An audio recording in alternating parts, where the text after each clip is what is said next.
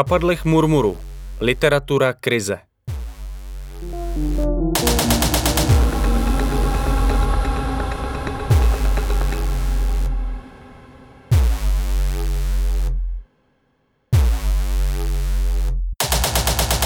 Tekutost, těkavost, chaos, zmatení, roztříštěnost, nejistota, úzkost, krize, polarizace. Těmito slovy často popisujeme dnešní svět. A přestože je občas považujeme za nedostatečná, podvědomně cítíme, že vystihují naše pocity, které nedokážeme jiným způsobem popsat. Když jsem přemýšlel, jaké slovo vystihuje naši současnost nejlépe, vyskočil na mě z ničeho nic podivný výraz murmur. Nejsem si ani jistý, že vím, co v češtině přesně znamená. Právě proto se mi možná tak líbí. Můžeme ho chápat jako jakési živočišné mručení, jako neartikulovanou nespokojenost, jako projev nesouhlasu nebo frustrace, který nedokážeme nadspat do slov. Nespokojené hučení bez tvaru se dere na světlo a ovlivňuje společnosti napříč světem a nikdo neví, co si s ním počít. Literatura nabízí na nejistotu, chaos a zmatení netradiční protilék. Představuje jednu z možností, jak se proti zmatku bránit. Akt psaní vytváří jiný mod přemýšlení a sebevyjádření. Když píšeme nebo naopak čteme, čas se zpomalí a my se pokoušíme dát našemu těkavému a nepřehlednému myšlení nějaký tvar.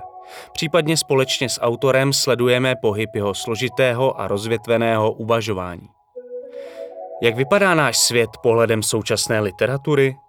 A jak se vymanit z chapadel murmuru?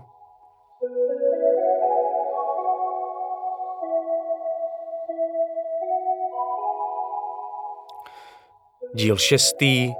Temný nový svět.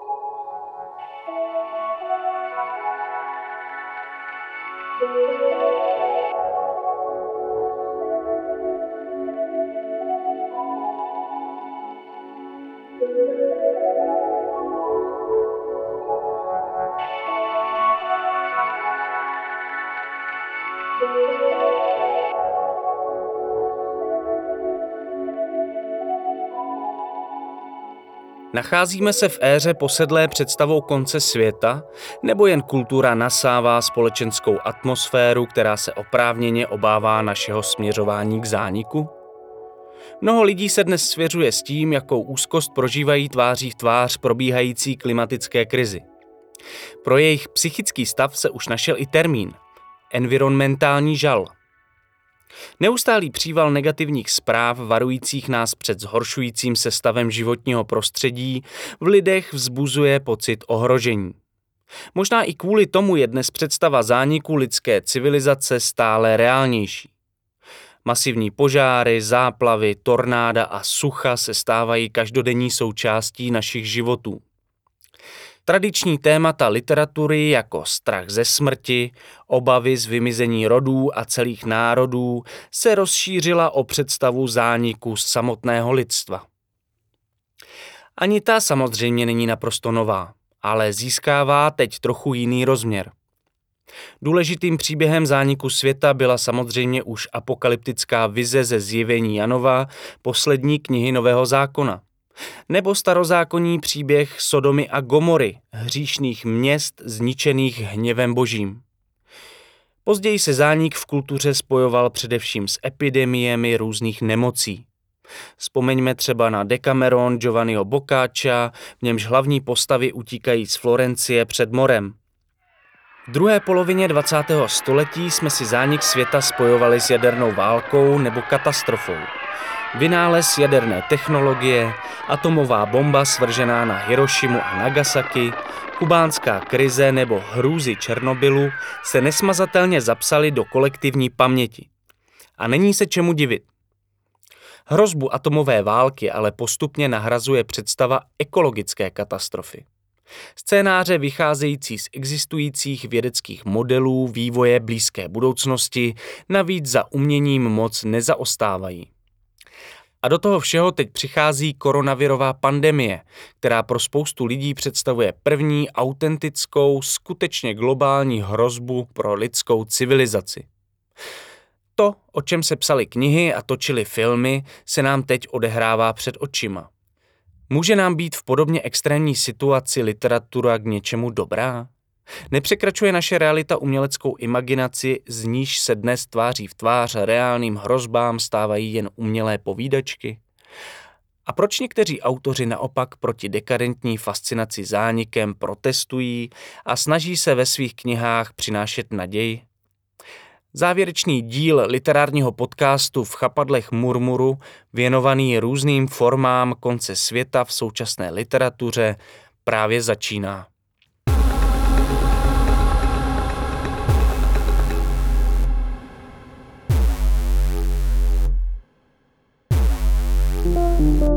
Postapokalyptický román Cesta Cormaca McCarthyho je asi nejhorší možnou četbou do karantény. McCarthyho nekompromisní popis světa zdevastovaného nespecifikovanou globální katastrofou vás může lehce přivést k šílenství. O postapokalyptickém světě vás totiž naučí přemýšlet bez romantického oparu a v detailech, na které budete chtít rychle zapomenout. Jakoby pro autora hlavní dějová linka, v níž otec s malým synem putují s devastovanou americkou krajinou, nebyla sama o sobě dostatečně hrozivá. Snaží se čtenáři co nejpřímočařeji vysvětlit, co všechno si pod abstraktním pojmem postapokalyptická krajina vůbec představit. Pro Cormaca McCarthyho není důležité, proč lidská civilizace skolabovala. Prostě se to stalo nepopisuje, co kolaps způsobilo, jak na to hlavní postavy reagovali, kam utekli a co tehdy dělali. Několika prvním létům po katastrofě se vůbec nevěnuje. Víme jenom to, že někdy na počátku katastrofy se dvěma mladým rodičům narodil syn a že jeho matka o několik let později spáchala sebevraždu. Představa jejich společného života ve světě, v němž je každou chvíli můžou zabít, znásilnit a sežrat gengy z divočilých lidí, jí sebrala veškerou víru v budoucnost s dobrým koncem. Viděla jen temné scénáře a jedinou otázkou bylo, za jak dlouho se naplní. Raději zvolila smrt než život v příšerných podmínkách, který nejspíš skončí násilnou smrtí. Nikdo z nich jí to nemá za zlé a z chlapce občas vypadne, že chce za maminkou. Ti myslíš, že chceš umřít? ptá se otec. Jo, odpovídá syn. Otec ale syna zabít nedokáže. Nedokáže zabít ani sama sebe, což si vykládá jako vlastní slabost. Ženinu rozhodnost svým způsobem obdivuje příběhu je tedy trochu za slabocha, ale hlavně za idealistu, který bude raději do nekonečna putovat nelidskou krajinou, každý den riskovat život a hledat nějaké útočiště pro svého syna, než aby jejich společné trápení rychle ukončil. Jak tento svět vlastně vypadá? Je pustý. Naprostá většina lidské populace už je po smrti. Po lesích, polích a v troskách měst se skrývají zoufalí jedinci, pokoušející se za každou cenu přežít. Kolem krouží gengy kanibalů, kteří zabijí a sežerou každého, na koho narazí. Tento svět už je mnohokrát vyrabovaný.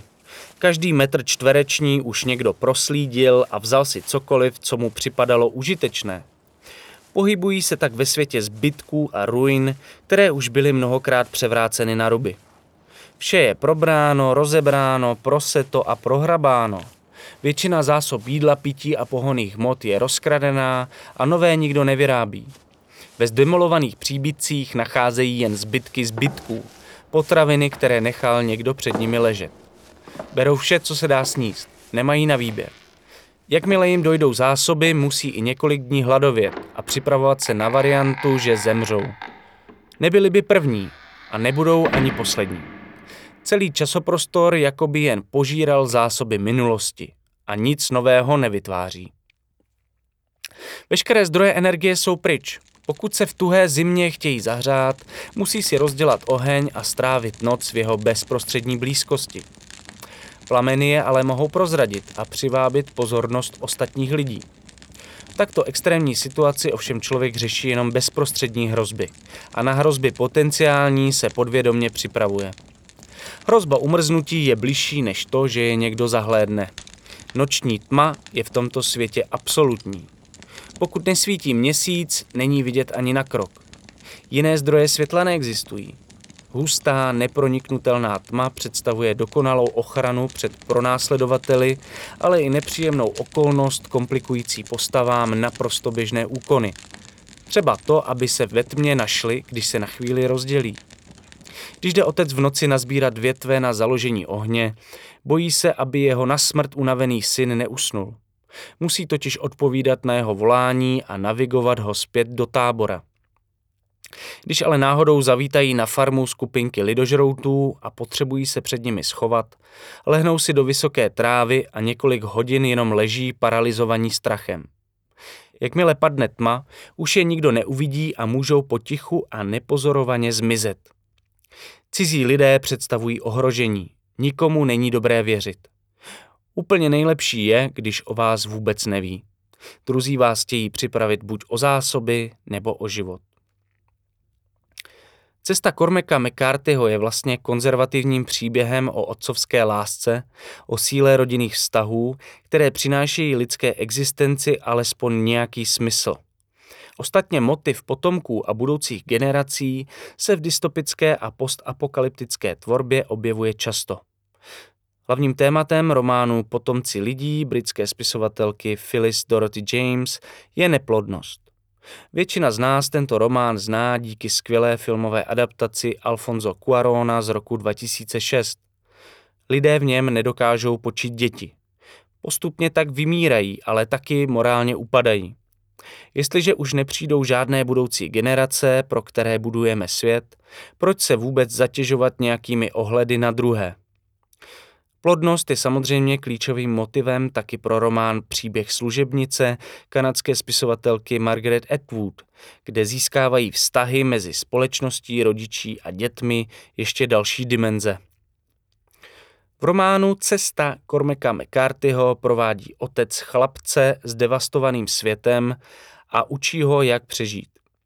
Pokud by nevěřil, že přežije, jeho život by ztratil smysl. Není to ale jen román o otcovské lásce, ale taky román až starosvětsky humanistický a zásadový. Hlavní postavy v něm stále věří v dobro a vzájemně se ujišťují o jeho existenci, přestože všude narážejí jen na projevy zla. V těchto kulisách otec občas skutečně působí jako starosvětský idealista, který umanutě věří v dobrý konec i v podmínkách bezvýchodného a téměř absolutního zmaru. A protože tato země tentokrát prostarý je, autor hlavní postavu za její humanismus odmění. A po hrůzách, které jsme si s ním prožili, mu to rádi promineme. Cormac McCarthy Cesta Přeložil Jiří Hrubý Večer matné obrysy dalšího přímořského města. Zhluk vysokých budov. Stály trochu nakřivo. Železné výstuže zřejmě žárem změkly a pak zase stuhly, ale domy už zůstaly nakřivo. Rozstavené a opět stuhlé okenní sklo vyselo na zdech jako dortová poleva. Šli dál. Někdy se teď v noci do černé a zmrzlé pustiny probouzel ze světů pastelových barev, z prosluněných světů lidské lásky a ptačího zpěvu. Opíral se čelem opaže skřížené na držadle vozíku a kašlal plival krvavé sliny. Stále častěji musel zastavovat a odpočívat. Chlapec ho neustále pozoroval.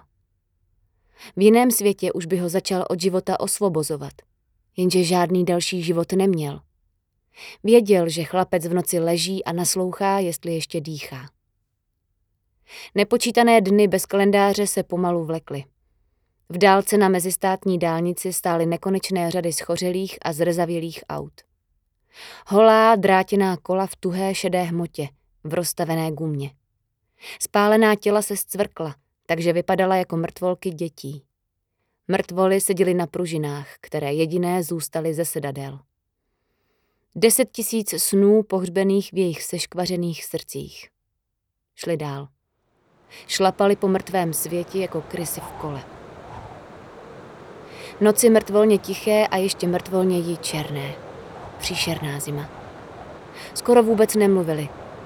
Muž bez ustání kašlal a chlapec se díval, jak plive krev. Plahočili se dál. Špinavý, otrhaní, bez naděje. Zastavoval se a opíral se o vozík. Chlapec šel dál. A pak také zastavil a ohlédl se. Muž zdvihl uplakané oči a viděl chlapce vepředu, jak se za ním ohlíží z jakési nepředstavitelné budoucnosti. Svítil v té pustině jako svatostánek. Silnice přicházela přes vyschlý močál. Ze zmrzlého bahna trčely rampouchy jako krápníky v jeskyni. Zbytky po dávném ohništi u silnice. Za ním dlouhý betonový chodník. Mrtvá bažina. Mrtvé stromy stály v šedivé vodě. Povlávaly na nich šedé zbytky mechu. U obrubníků navátý jemný popílek. Opíral se o zábradlí z drsného betonu. Třeba při záhubě světa konečně bude vidět, jak vlastně byl udělaný. Oceány, hory. Tíživá, antipodívaná na zanikající věci. Nekonečná pustina, podmáčená a chladně prastará. Ticho. Přicházeli k popadaným suchým borovicím. Krajem vedly široké pruhy zkázy. V krajině zbytky budov. Zmotané dráty z vedení u silnice připomínaly vlnu na pletení. Na silnici kusy všeho možného, takže bylo obtížné projet s vozíkem. Nakonec už jen seděli u silnice a dívali se na spoušť před sebou. Střechy, kmeny stromů. Loď. Zatím vším nekonečná obloha. V dálce se líně dmulo pochmurné moře. Prohrabovali se věcmi poházenými na silnici. Nakonec našel plátěnou tašku, kterou si mohl hodit přes rameno a pro chlapce kupřík. Zabalili si deky, plachtu a zbývající konzervy a vyrazili. Nesli batohy a nová zavazadla a vozík tam nechali. Škrábali se přes to harampádí. Vpřed postupovali pomalu. Muž musel zastavovat a odpočívat. Seděl na pohovce u silnice, polštáře nafouklé vlhkem. Sehnutý kašlal. Sundal si z obličeje zakrvácenou roušku, vstal a vymáchal ji v příkopu. Pak ji vyždímal a jen tak stál na silnici. Od úst mu šla bílá pára. Zima už ji dostihla. Otočil se a podíval se na chlapce. Stál tam s kufříkem jako sirotek na autobusové zastávce.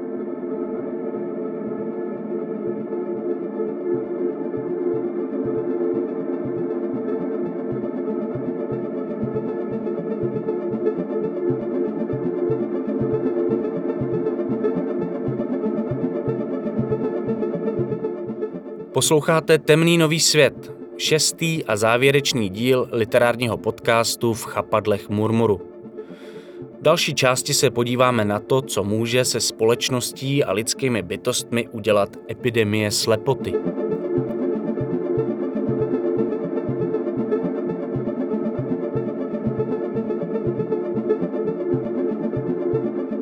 Četba románu Slepota, jediného portugalského držitele Nobelovy ceny za literaturu, José Saramaga, na nás může aktuálně mít taky velmi podivný vliv.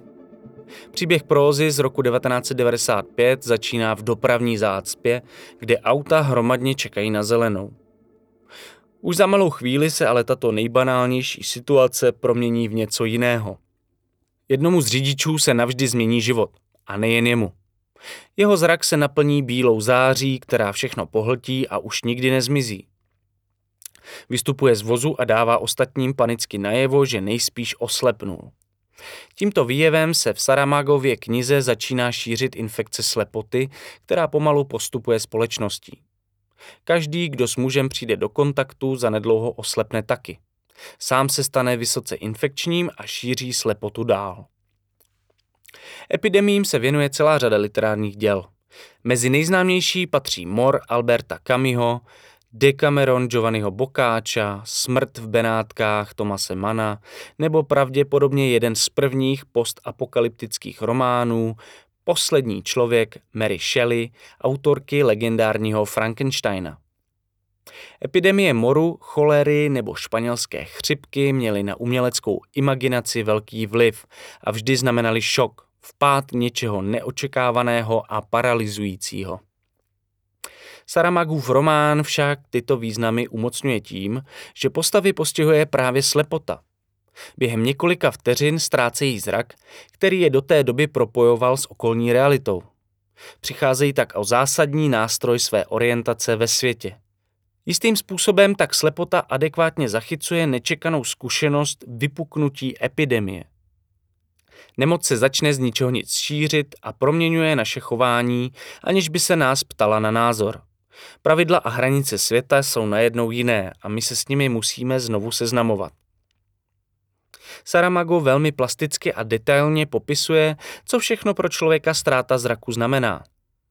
Do té doby triviální věci, jako návštěva toalety, se proměňují v náročné úkoly. Vzdálenosti se najednou prodlužují, ale mění se i náš vztah k druhým. Jakmile jim nevidíme do tváře, nevíme, co dělají, na co sahají, začneme je podezírat ze špatných úmyslů. A nemusí se jednat jen o iracionální paranoju.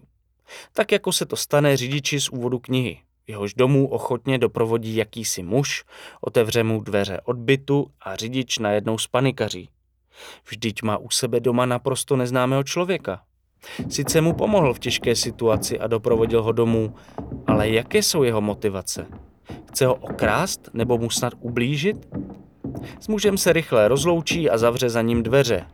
Ale teď jen paralizovaně stojí a přemýšlí, jestli skutečně odešel nebo stále potichu stojí v jeho pokoji.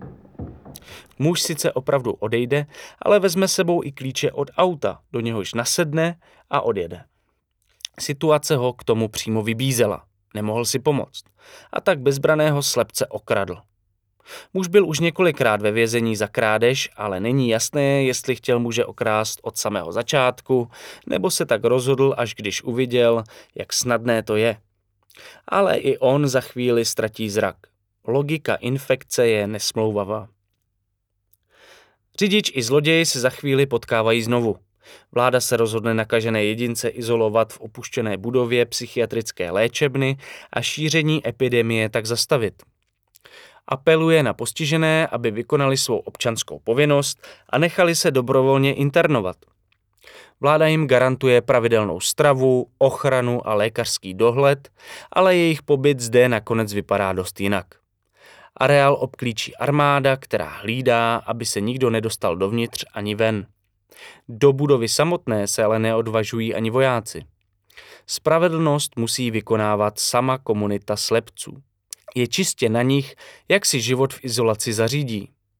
Jakmile se většina z nich probere z počátečního šoku, začínají se nové situaci přizpůsobovat. A někteří dokonce zjišťují, že ji můžou efektivně zneužívat. Vedle všech negativ přináší slepota taky nové možnosti, jak ovládat a zneužívat druhé. V izolaci tak postupně vzniká paralelní svět, v němž vítězí sadismus, vypočítavost a brutalita. José Saramago. Slepota. Přeložila Lada Vajsová. Oddechl si, když slyšel, že se výtah rozjel dolů. Automatickým pohybem odklopil kukátko na dveřích a vyhlédl ven. Ale jako by proti němu stála bílá zeď. Cítil dotek kovu na obočí. Řasami se otíral o miniaturní čočku, ale neviděl ji. Všechno pokrývala neproniknutelná bílá tma.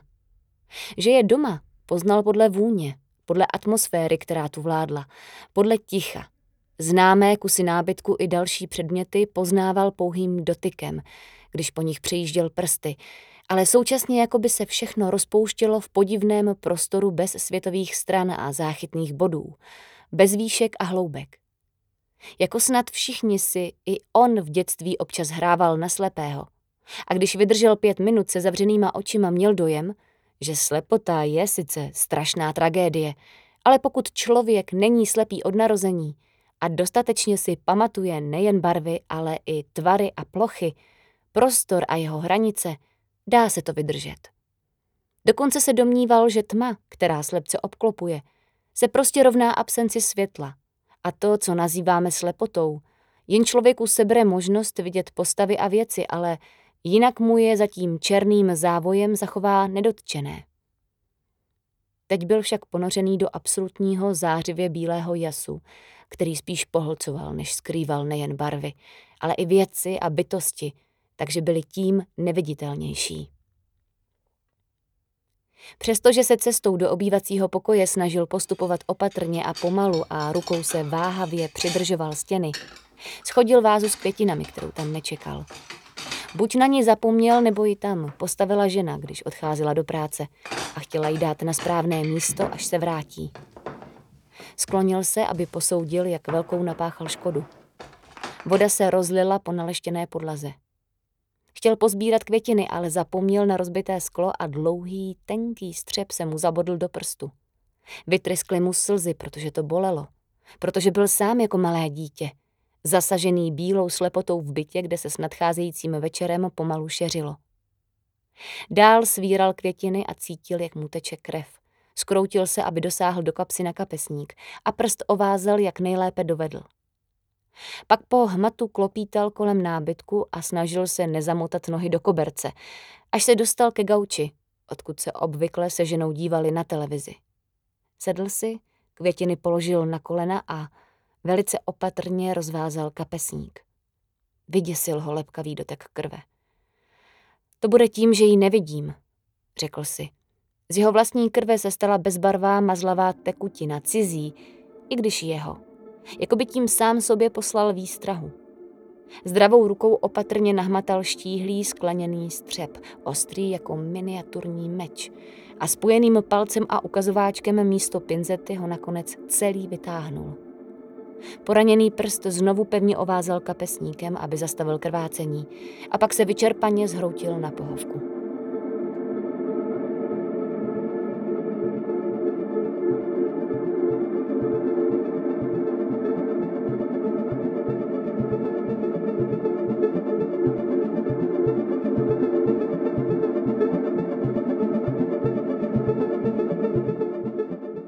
Posloucháte Temný nový svět, šestý a závěrečný díl literárního podcastu v chapadlech murmuru.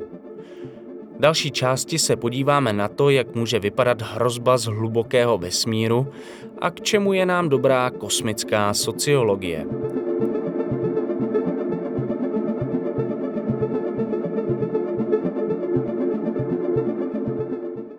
Zánik lidské civilizace ale může v literární imaginaci přijít také z vnějšku, z hlubokého kosmu.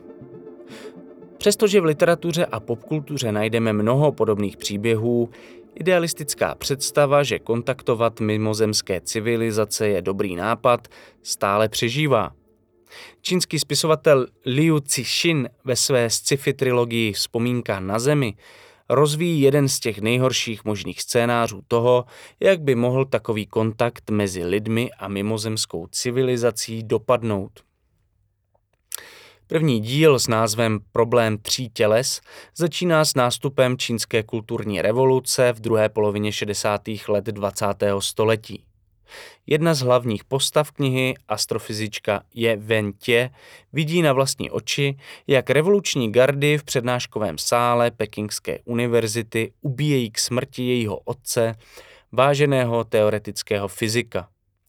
Provinil se tím, že trvá na pravdivosti postulátů buržoázní západní vědy, teorie relativity, kvantové fyziky a odmítá je přizpůsobit požadavkům revoluce. Tento drastický nelidský zážitek v Liuově vyprávění doslova určí budoucnost lidstva. Svůj buržoazní původ musí je odčinit na odlehlé vojenské základně, kde probíhá utajovaný armádní program usilující o navázání kontaktu s mimozemskou inteligencí. Sama Jeventě začne časem komunikovat s civilizací Trisolaranů, žijící na planetě v souhvězdí Alpha Centauri. Život na jejich planetě ovlivňují hned tři slunce a oni neustále řeší obrovské výkyvy počasí. Extrémní chlad tady střídají zničující vedra. Trisolarané se na tyto podmínky nějakým způsobem adaptovali. V případě enormního ohrožení například dokážou dehydrovat svoje tělesné schránky. Z dlouhodobého hlediska je ale jejich existence zde neudržitelná a oni hledají nový životní prostor – a tím by mohla být právě planeta Země. Společně s americkým ekologickým aktivistou Evansem, synem ropného magnáta, založí je Ventě tajnou organizaci ETO, která má Trisolaranům usnadnit kolonizaci Země. Členové ETO ztratili víru v to, že lidé dokážou vyřešit problémy, které sami způsobili. U Jeventě tato skepse souvisí taky s tím, co rudé gardy provedly jejímu otci. Evans se chce naopak svému otci pomstít, protože se svým ropným biznisem podílel na vymírání živočišných druhů a urychlil devastaci globálního klimatu. Nabízejí radikální nihilistické řešení. Lidstvo svoji šanci promrhalo a měla by ho nahradit neznámá mimozemská civilizace, o jejich záměrech neví skoro nic. Nemůže to ale přece být horší než to, co předvádí lidstvo samotné. Nebo ano? Liu Cixin v této trilogii vychází z toho, že střety mezi různými civilizacemi a kulturami v lidských dějinách vedly vždy jen k tomu, že silnější společenství zničila ta méně rozvinutá. Jak podle něj vyplývá třeba z éry evropské kolonizace afrického nebo obou amerických kontinentů, příchod jiné civilizace znamená pro domorodce většinou záhubu nebo zotročení. Lidská naivita a vřelost, která se objeví vždy, když máme co dočinění s kosmem, odhaluje zvláštní rozpor. Tady na Zemi člověk klidně vstoupí na jiný kontinent a bez přemýšlení, ať už ve válce nebo jenom tím, že do nových končin zanese neznámé nemoci, zde zničí druhově zpřízněnou civilizaci – ale když lidé zírají na hvězdy, začnou být sentimentální a věří, že pokud existuje nějaká mimozemská inteligence, musí s tou naší zákonitě sdílet ušlechtilé a morální ideály. Jakoby opěvování nových životních forem a láska k nim byly součástí univerzálního zákona, jímž se organismy ve vesmíru řídí. Takto se vysmívá Liu myšlence míru milovné intergalaktické interakce v doslovu k anglickému překladu své knihy.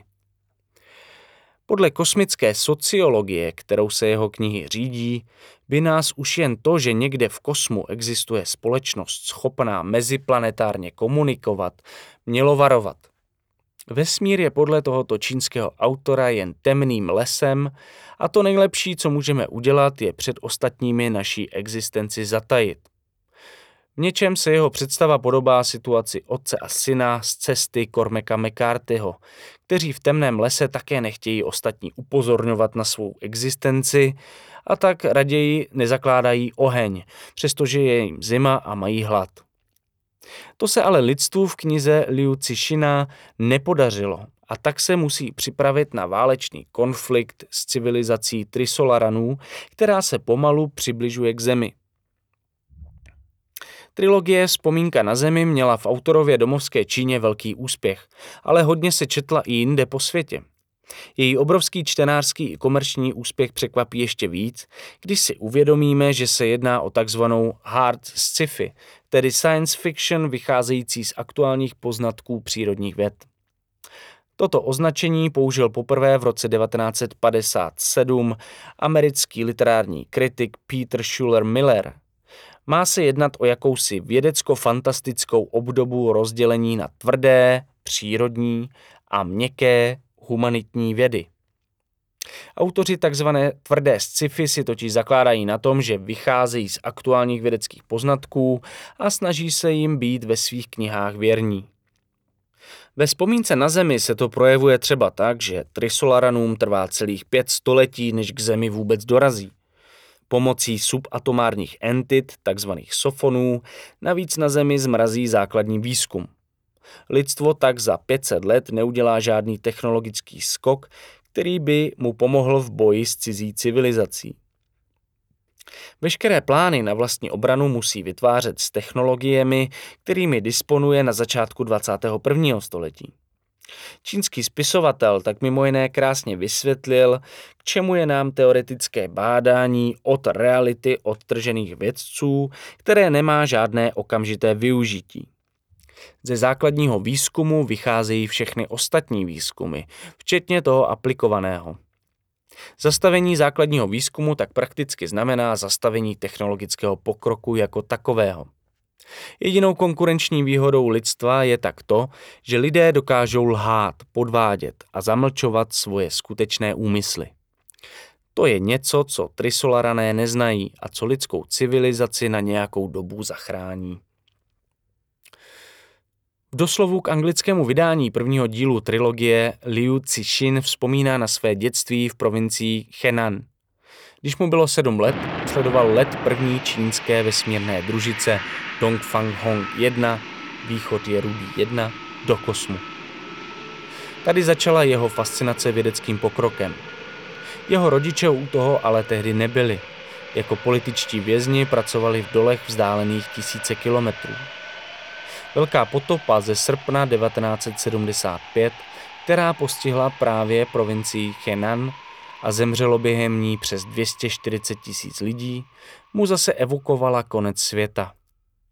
To jsou určitě momenty, které jeho tvorbu významně ovlivnily. Do jeho díla se ale jasně otiskla i realita současné Číny. Během několika let její ekonomika neuvěřitelným způsobem akcelerovala a dnes je jednou z nejbohatších zemí světa. S ekonomickým růstem ale přicházejí i vážné ekologické problémy. Družice, hladomor, hvězdy, petrolejové lampy, mléčná dráha, občanské války mezi různými frakcemi za kulturní revoluce, představa světelného roku, potopa. Tyto zdánlivě nesouvisející věci splynuly v jedno a vytvořili rámec pro science fiction, které dnes píšu. Zhrnuje Liu Cixin základy imaginace svého psaní. I představa ohrožení celé planety může být podle tohoto autora pro lidstvo v něčem pozitivní. Jako by ho až nějaká společná vnější hrozba dokázala sjednotit. Před vidinou absolutní záhuby pomalu ustupuje nevraživost mezi jednotlivými národy a ty začínají spolupracovat na společné záchraně. Síla jeho knihy se ale naplno projevuje v momentech, kdy obrací čtenářská očekávání vzhůru nohama. A k tomu si přidejte ještě autorův poměrně fascinující popis toho, jak by taková nelidská mimozemská entita mohla vůbec vypadat. Liu Cixinova imaginace se v těchto momentech dokáže odpoutat od antropomorfních a kulturně podmíněných představ a snaží se přijít s popisem dosud neznámé formy života. Jako třeba tehdy, když se několik vědců vydává proskoumat takzvanou trisolaranskou kapku, kterou lidé považují za průzkumnickou sondu. Liu Cixin Trilogie Vzpomínka na zemi, Temný les Díl druhý Přeložil Aleš Drobek Může absolutně hladký povrch vůbec existovat? Vydechla Sic. Ano, odpověděl Ting-i. Povrch neutronové hvězdy je absolutně hladký. Ale tahle věc má přece normální hmotnost.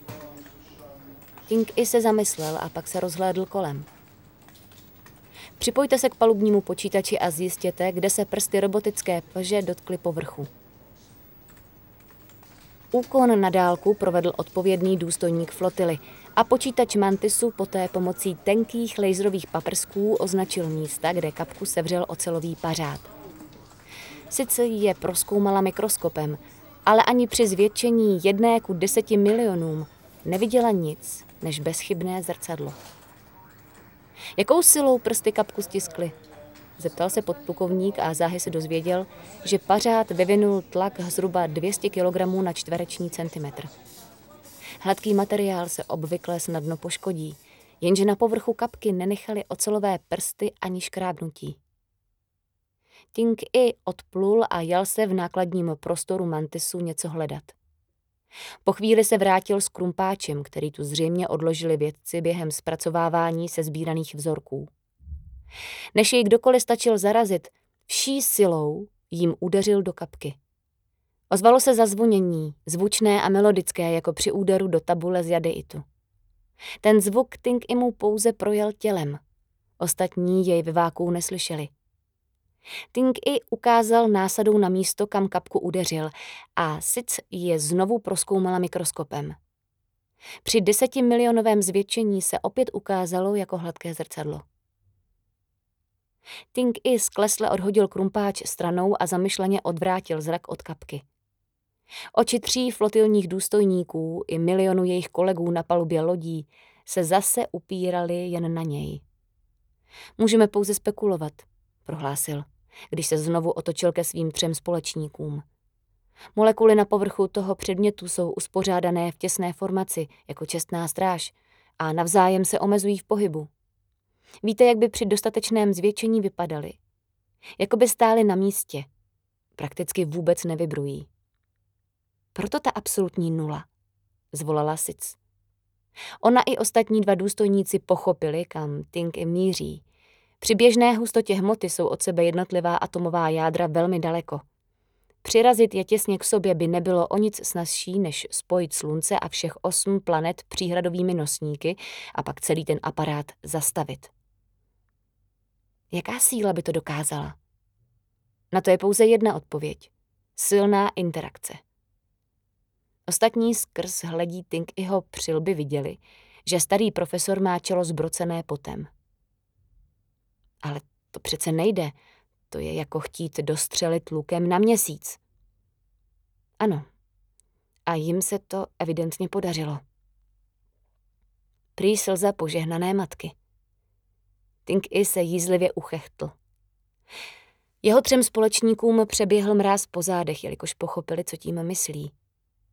Kapka není křehká jako slza, právě naopak. Je stokrát odolnější než ten nejpevnější materiál ve sluneční soustavě. Ve srovnání s ní byly ostatní známé substance slabé jako papír. Celou země koulí mohla proletět jako kulka sírem, aniž by utrpěla jediné škrábnutí. Tak, co tady dělá? Vyhrkl podplukovník. Kdo ví? Možná je to opravdu jen posel. Lidstvu však nese docela jiný vzkaz. Řekl Tink i a znovu od kapky odvrátil zrak. Jaký? Co je vám potom, že vás zničím?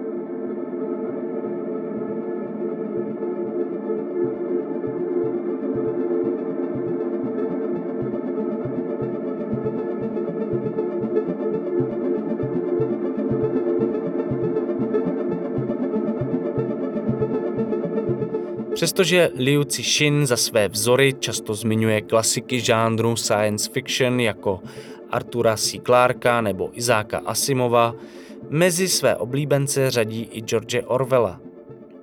Toho bychom mezi autory vycházející ve svých prózách z přísných vědeckých poznatků počítali asi jen těžko. Orwellovi slouží sci-fi žánr spíše jako prostor pro vyhrocení a zvýraznění tendencí, které ho rozčilují a děsí na jeho současnosti. Možná, že právě od Orwella se Liu Cixin poučil, že science fiction dokáže svým vytvářením možných světů kritizovat taky současnost a poukazovat na její deformace – Krom efektních, ohromujících vědecko-fantastických obrazů kosmických procesů nebo radikálních proměn v mikrostruktuře hmoty, nás jeho trilogie Vzpomínka na Zemi zasáhne právě i tím, co nepřímo říká o dnešním světě. Posloucháte Temný nový svět, šestý a závěrečný díl literárního podcastu v chapadlech murmuru další části se podíváme do světa, kde nic není tím, čím se zdá být. Do světa románů Jeffa Vandermeera.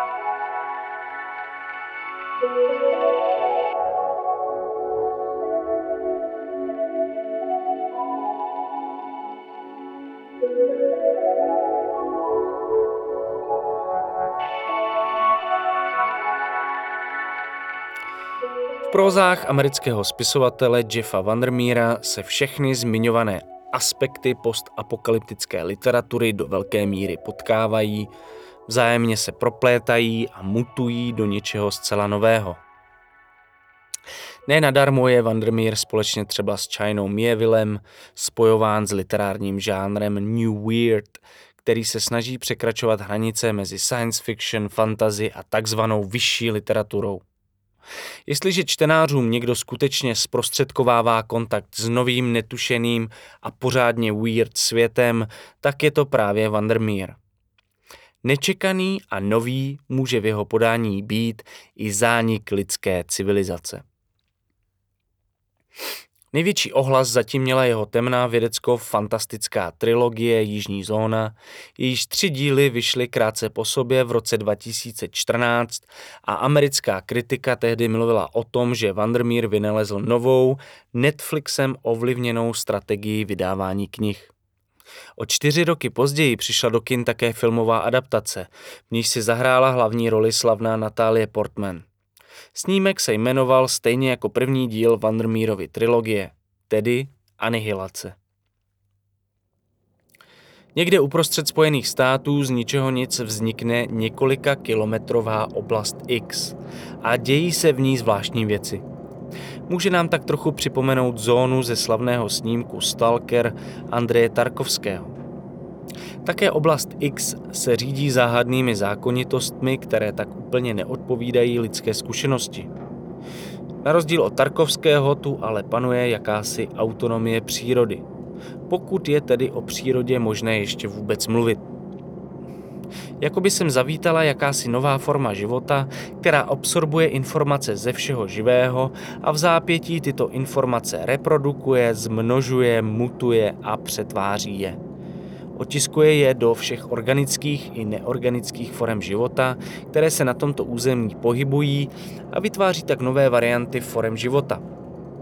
Fikční svět jižní zóny je zaplněný bytostmi, předměty a organismy, které existují někde na pomezí mezi faunou, flórou a lidstvím. Společně s vypravěčkou se na začátku prvního dílu ocitáme na jakési polovojenské, polovědecké expedici do oblasti X. Hlavní motivací vypravěčky je podívat se do míst, kde byl na své poslední misi její muž. Ten se z ní vrátil domů jako naprosto vyčerpaná a vyprahlá troska. Chce se dozvědět, co tak hrozného zažil, že ho to zcela proměnilo a dovedlo do naprostého psychického a fyzického rozkladu. Vypravička postupně jeho příběh rozplétá a není to úplně příjemný pohled.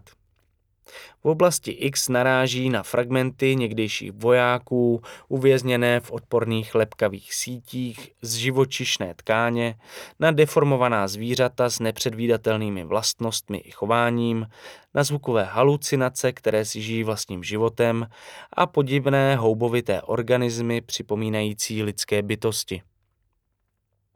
Jedná se zkrátka o po všech stránkách odpudivé a děsivé místo, které zároveň nějakým způsobem nasává genetickou informaci všeho, co se v něm ocitne.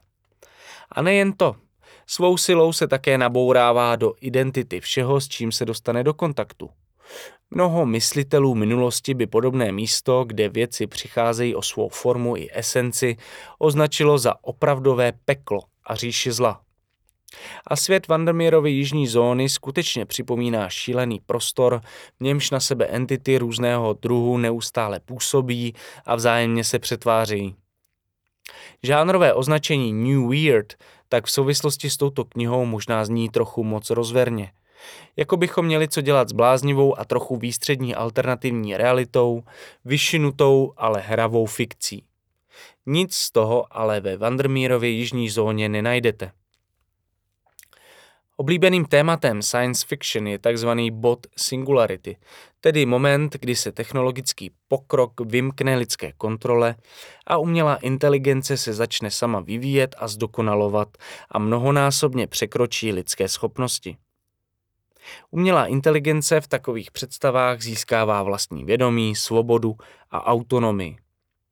Ve Vandermeerově světě jakoby ale autonomii získal organický i anorganický svět – v jeho knihách se skrývá jakési varování před světem genetických mutací, které překročí únosnou míru a začnou nekontrolovaně proměňovat pozemský svět. Může mít taková nová forma života nějaké plány a záměry, nebo je jen čirou nekonečnou destrukcí? Říká nám vypravěčka jeho trilogie celou pravdu? A není právě ona tím, kdo má uskutečnit plány entity, která se zrodila v oblasti X? Jeff Vandermeer Trilogie Jižní zóna Anihilace díl první Přeložil Petr Kotrle Opuštěná vesnice natolik zapadla do přirozené krajiny pobřeží, že jsem ji nespatřila, dokud jsem nebyla v ní. Stezka se stoupila do jakési sníženiny a tam jsem vesnici našla, lemovanou dalšími zakrslými stromy.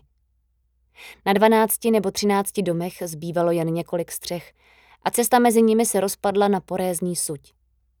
Některé obvodové stěny dosud stály a jejich tmavé, trouchnivějící dřevo bylo flekaté lišejníkem. Ale většinou se stěny zbortily a poskytly mi zvláštní náhled do interiérů. Pozůstatky židlí a stolů, dětské hračky, steřelé oblečení, zřícené stropní trámy pokryté mechem a popínavými rostlinami. Bylo tam ostře cítit chemikálie a nejedno mrtvé zvíře rozkládající se na humus. Některé domy postupem času sklouzly do kanálu nalevo a jejich skrovné pozůstatky vypadaly jako tvorové, kteří se snaží vylézt z vody. Všechno to působilo jako něco, co se stalo před stolety. A to, co zbývalo, byly jen nezřetelné vzpomínky na tuto událost. Ale v bývalých kuchyních, obývácích nebo ložnicích jsem si všimla také několika zvláštních, deformovaných rozbujení mechu nebo lišejníků. Tyčily se do výšky skoro půl druhého metru a vytvářely z rostlinné hmoty neumělé podoby končetin, hlav a trupů.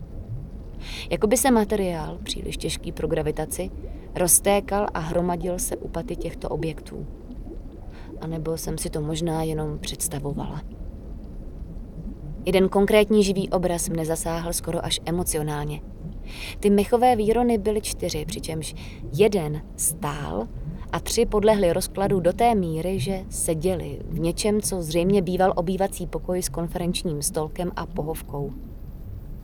Všechny obrácené k určitému místu na protější straně místnosti, kde ležely jen rozdrolené cihlové pozůstatky krbu a komína. Pachy plísně a humusu na okamžik nečekaně přebyly vůně, limetky a máty. Nechtěla jsem o tom obrazu spekulovat, o jeho významu ani o možnostech, jaký prvek minulosti představuje. Z místa nevyzařoval žádný pocit klidu, pouze dojem, že tam něco zůstalo nevyřešené, nebo to pořád probíhá. Chtěla jsem jít dál, ale nejdřív jsem odebrala vzorky. Potřebovala jsem zdokumentovat, co jsem našla. A fotografie mi s ohledem na to, jak dopadly ostatní, nepřipadaly dostatečné. Odřízla jsem kousek mechu z čela jednoho výronu. Vzala jsem dřevěné třísky. Dokonce jsem seškrábla tkáň z mrtvých zvířat. Zraněné lišky stočené do klubíčka a seschlé a nějaké krysy, která nemohla být mrtvá déle než den nebo dva. Těsně poté, co jsem vesnici opustila, se stala zvláštní věc.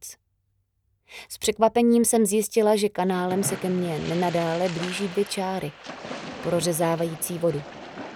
Triedr mi nebyl k ničemu, protože ostrá sluneční zář vodu zneprůhledňovala. Vidry? Ryby? Něco jiného? Vytáhla jsem pistoli. Pak se delfíni vynořili na hladinu a mě to vyvedlo z rovnováhy skoro stejně intenzivně jako první sestup do věže. Věděla jsem, že se sem delfíni občas z moře zatoulají, že se adaptovali na sladkou vodu. Ale když hlava očekává určitou paletu možností, každé vysvětlení, které spadá mimo rámec očekávání, může překvapit. Pak se stalo něco ještě víc šokujícího.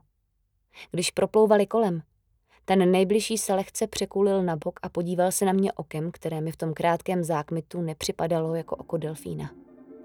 Bylo trýznivě lidské, skoro až známé. V dalším okamžiku to bylo pryč. Delfíni se znovu ponořili a já jsem si neměla jak ověřit, co jsem viděla. Stála jsem tam a hleděla, jak zdvojené linky mizí kanálem dál. Zpět k opuštěné vesnici. Hlavou mi bleskla znepokojivá představa, že z přirozeného světa kolem mě se stala jakási kamufláž.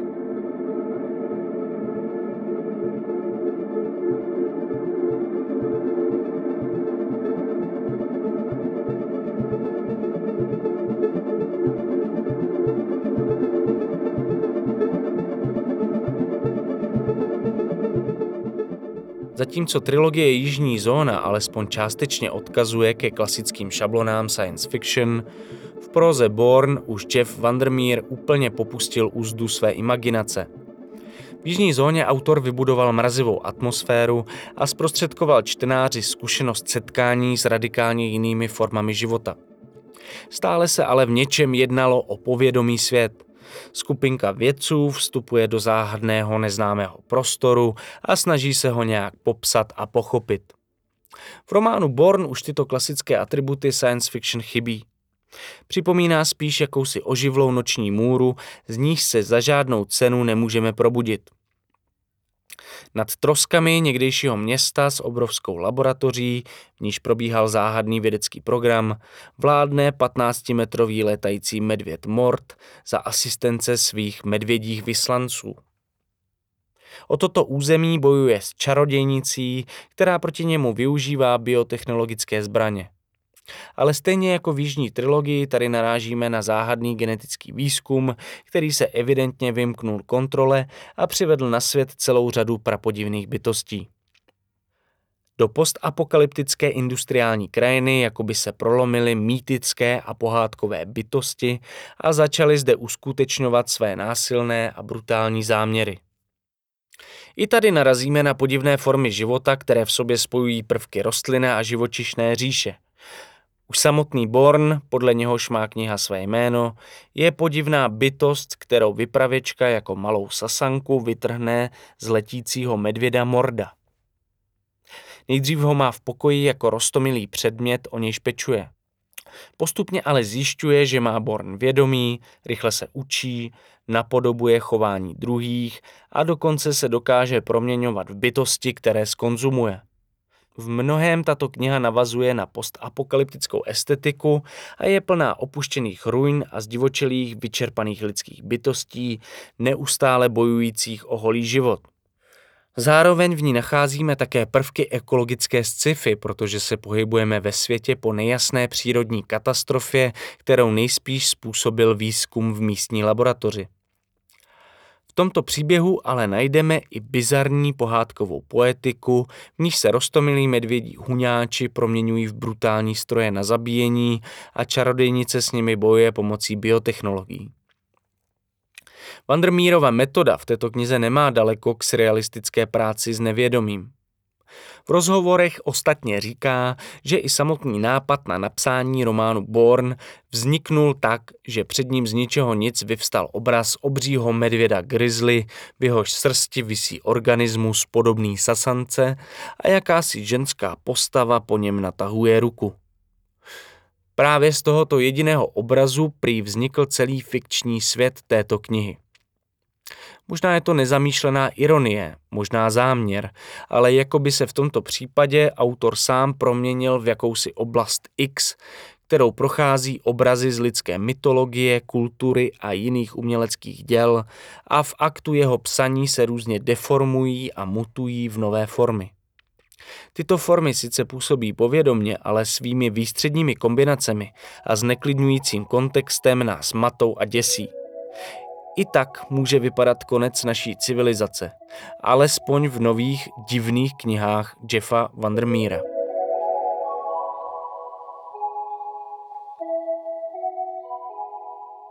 Posloucháte Temný nový svět, šestý a závěrečný díl literárního podcastu v chapadlech Murmuru. V následující části se podíváme na tvorbu posledního žijícího utopisty, Kima Stanleyho Robinsona.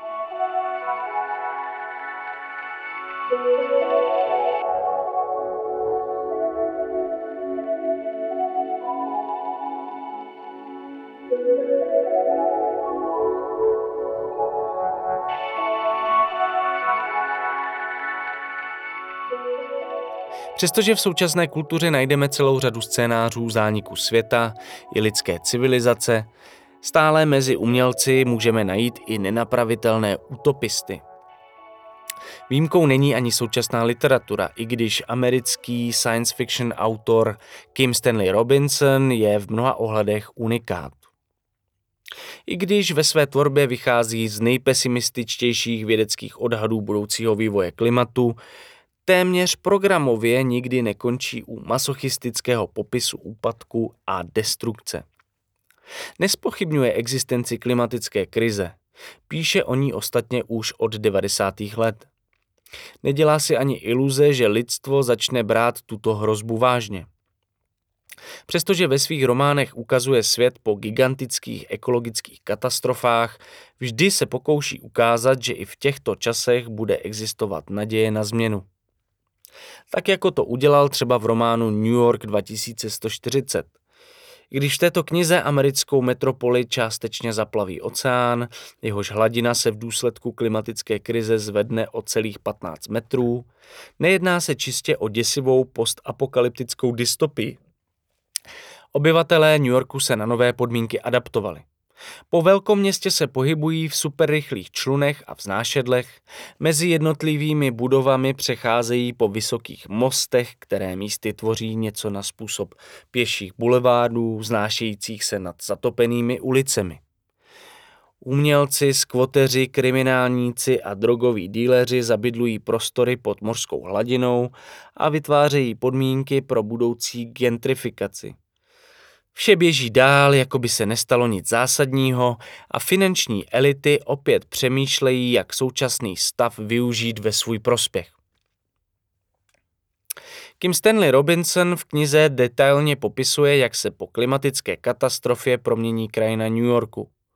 Na imaginární městské mapě zakresluje, které části budou natrvalo zaplaveny, kde bude zasahovat příliv a odliv a kam se mořská hladina nikdy nedostane. Přestože se v románu New York 2140 nacházíme ve světě po obrovské klimatické krizi, jde v něm především o kritiku současného globálního kapitalismu.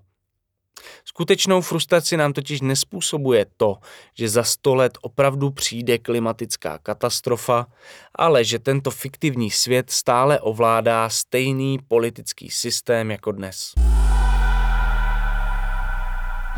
Kim Stanley Robinson New York 2140. Přeložil Jan Bělíček. Globální oteplování, které začalo už před prvním otřesem, tehdy bylo už naprosto srostlé s realitou a nemohlo ho zastavit nic, s čím lidé po otřesu přišli.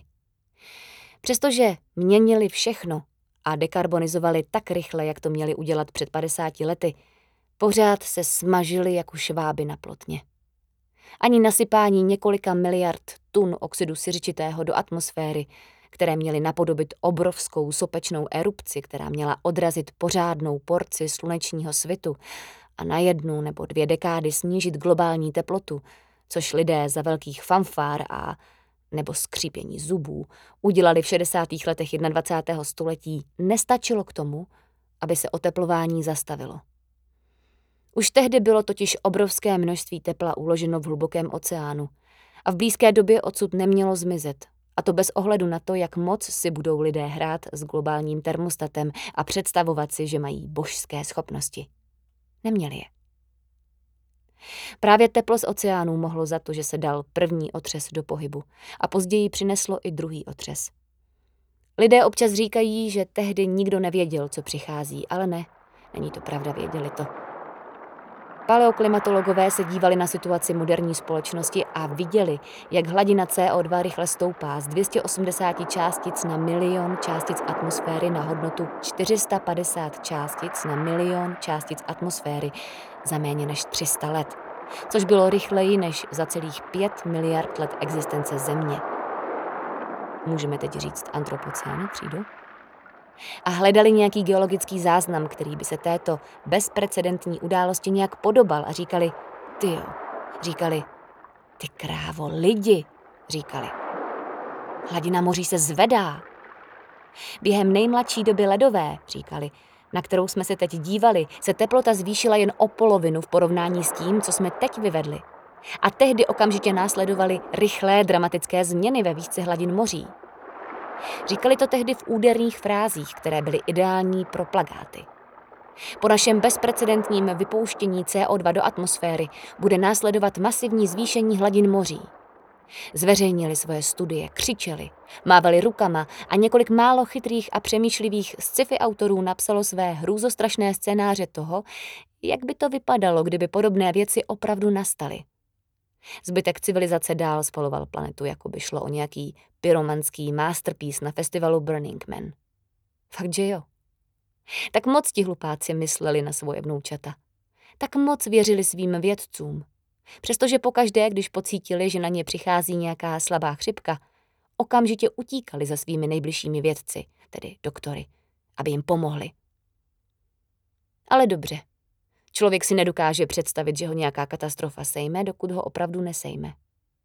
Není to prostě v lidských mentálních schopnostech.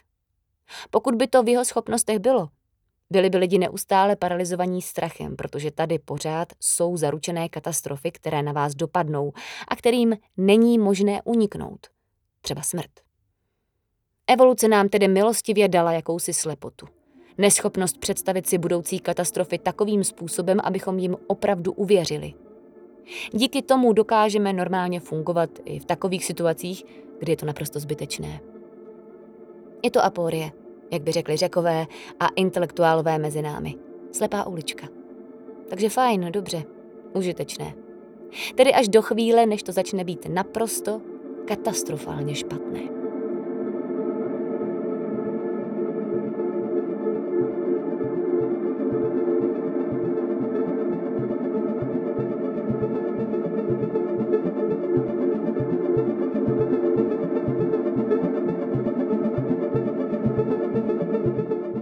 Kim Stanley Robinson píše podobně jako Číňan Liu Cixin takzvanou hard science fiction.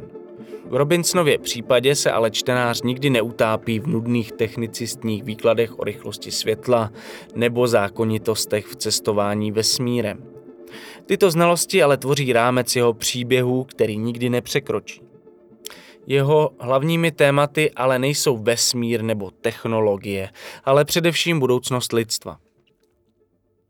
Od roku 1992 se v jeho knihách cyklicky objevuje téma klimatické změny. Tehdy vyšel Rudý Mars, první díl jeho trilogie o Marsu, která ho proslavila a za níž získal nejprestižnější žánrové ceny Nebula a Hugo. V Rudém Marsu opouští několik tisícovek vědců Zemi už téměř zdevastovanou brutálními změnami klimatu. Společně odlétají na Mars, který se pokoušejí terraformovat a chtějí zde založit novou antikapitalistickou společnost. Autor ale rozhodně nechce uchlácholit čtenáře představou, že jakmile zničíme Zemi, můžeme se prostě přesunout jinam. Detailně vysvětluje, jak složité je přetvořit nehostinný Mars v místo vhodné pro život – i v této knize ho ale zajímá především otázka, jak by mohl vypadat společenský systém postavený na solidaritě, spolupráci a co nejdemokratičtějším způsobu rozhodování. Ve svých teoriích vychází z fungování baskického kooperativního družstva Mondragon nebo ze zkušeností samozprávního území Kerala v jeho západní Indii. Iracionalitu myšlenek na únik ze zdevastované planety Země ukazuje Robinson také v románu Aurora. Věnuje se v něm tomu, co vše by se muselo stát, abychom do vesmíru vypravili kosmickou loď, která by mohla založit život mimo sluneční soustavu. Několika generační kosmická loď Aurora se na tento úkol připravuje několik desítek let. Zhromažďuje materiály, chemické sloučeniny a další věci potřebné k tomu, aby posádka přežila cestu trvající 160 let a měla sebou vše, co k založení nového života na planetě Tau Ceti potřebuje. Během dlouhé a vyčerpávající cesty se posádka musí vypořádat s celou řadou problémů, které můžou takovou výpravu hypoteticky postihnout. Ve výsledku nám román naznačuje, že podobně náročná cesta není moc dobrý nápad a že dobrým nápadem pravděpodobně nebude ani příštích několik století. Podobně i v proze 2312 nepřímo tvrdí, že snění o novém životě mimo sluneční soustavu je zatím jen naším zbožným přáním. Pokud je ale sluneční soustava naším jediným domovem a představa života mimo ní je nereálná, zůstává zemský ekosystém tím jediným, co máme – pokud sluneční soustava tvoří nejzasší horizont naší existence a Země je jediným místem s hodnými podmínkami pro život, které v příštích několika stoletích poznáme, je pro nás současný ekonomický systém založený na trvalém růstu a nekonečné akceleraci spotřeby zničující. Pokud chceme něco dělat s přírodní katastrofou, která se nezadržitelně blíží, musíme podle Robinsona odmítnout kapitalismus a pokusit se vytvořit spravedlivé a udržitelné soužití mezi biosférou a lidskou civilizací. Adam Rogers s trochou nadsázky označuje rok 1992 za křižovatku science fiction. Robinsonovi tehdy vyšel Rudý Mars a Neil Stephenson ve stejnou dobu vydal Bibli cyberpunku Snow Crash. Těžko hledat větší protiklady. Svět cyberpunku navazuje na estetiku noáru, ukazuje temnou vizi světa, v níž nadnárodní korporace zcela pohltily svět okolo a románoví hrdinové se musí protloukat neosobní džunglí velkoměsta a dostávat pod kontrolu virtuální chaos jedniček a nul. Cyberpunk byl anomálie, říká Robinson na jeho adresu. Byl defétistický, nepolitický a kolaborující, stejně jako samotný noir. Já jsem je nenáviděl a oni nenáviděli mě. Vysvětluje svůj vyhraněný vztah k autorům jako Stephenson, William Gibson nebo Bruce Sterling. Pro Robinsona je ale typické, že na cyberpunku mu nejvíce vadila jeho posedlost dystopií, úpadkem a zmarem. Dnešní dystopická kliše jsou zkrátka až příliš jednoduchá. Už vám neříkají, touhle cestou rozhodně nechoďte, ale spíš tohle je jediná cesta a je jedno, co uděláte, takže se ani nepokoušejte s tím bojovat. Jedná se o kapitulaci. Rozčiloval se v jednom rozhovoru v roce 1996.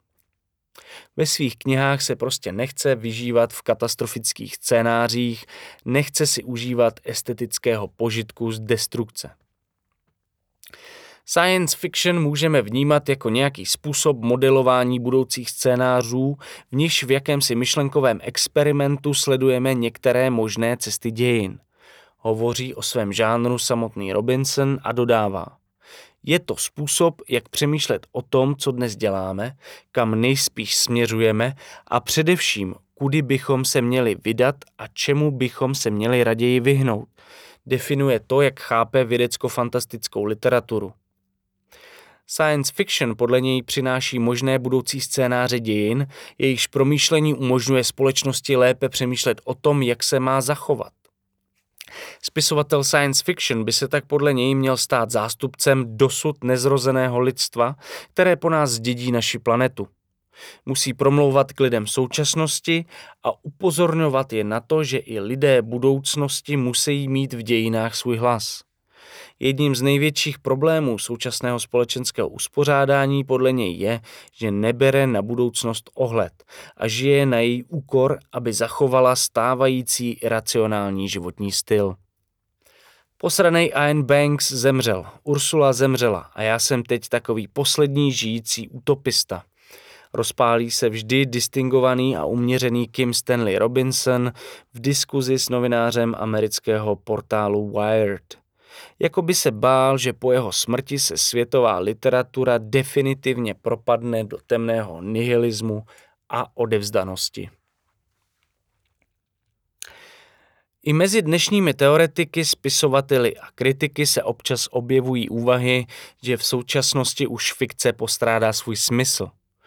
Realita je prý dnes divočejší než lidská představivost. Když William Gibson průkopník cyberpunku a autor slavného románu Neuromancer, v 80. letech psal o temném světě, které ovládají nadnárodní korporace pomocí digitálních technologií a umělé inteligence, působila jeho tvorba jako dystopické sci-fi. Gibson se ale dnes ze škatulky science fiction pomalu přesouvá mezi sociálně kritické autory – Realita jistým způsobem jeho imaginaci skutečně dostihla. V jeho románech dnes možná opravdu žijeme. Mluví ale tento vývoj proti Gibsonovi nebo naopak v jeho prospěch? Společně s Williamem Gibsonem, Cormacem McCartym nebo Jeffem Vandermeerem můžeme nahlédnout do těch nejčernějších scénářů naší budoucnosti. Můžeme díky nim prožít hrůzy, které nám mohou přinést a ve zbytku života dělat vše proto, aby se z jejich knih nakonec nestaly sociálně realistické prózy popisující náš svět. A nebo můžeme naopak s Kimem Stanley Robinsonem přemýšlet o naší budoucnosti, zohlednit všechna negativa a zkusit si představit svět, v němž bude možné lidskou civilizaci zachránit. Dystopická i utopická literatura zkrátka mluví o horizontu imaginace naší budoucnosti a tento její význam nikam nezmizí, ať už bude naše přítomnost sebešílenější. Jestli nás totiž literární myšlení může něčemu naučit, tak tomu, že i fiktivní vyprávění o budoucím, imaginárním nebo neexistujícím světě nám občas může pomoci poznat přítomnost lépe než exaktní zkoumání reality. Stačí se jen naučit pořádně dívat. Doufám, že i tento šestidílný podcast v chapadlech Murmuru někomu z vás pomohl v současné literatuře uvidět věci, které jste v ní dřív neviděli.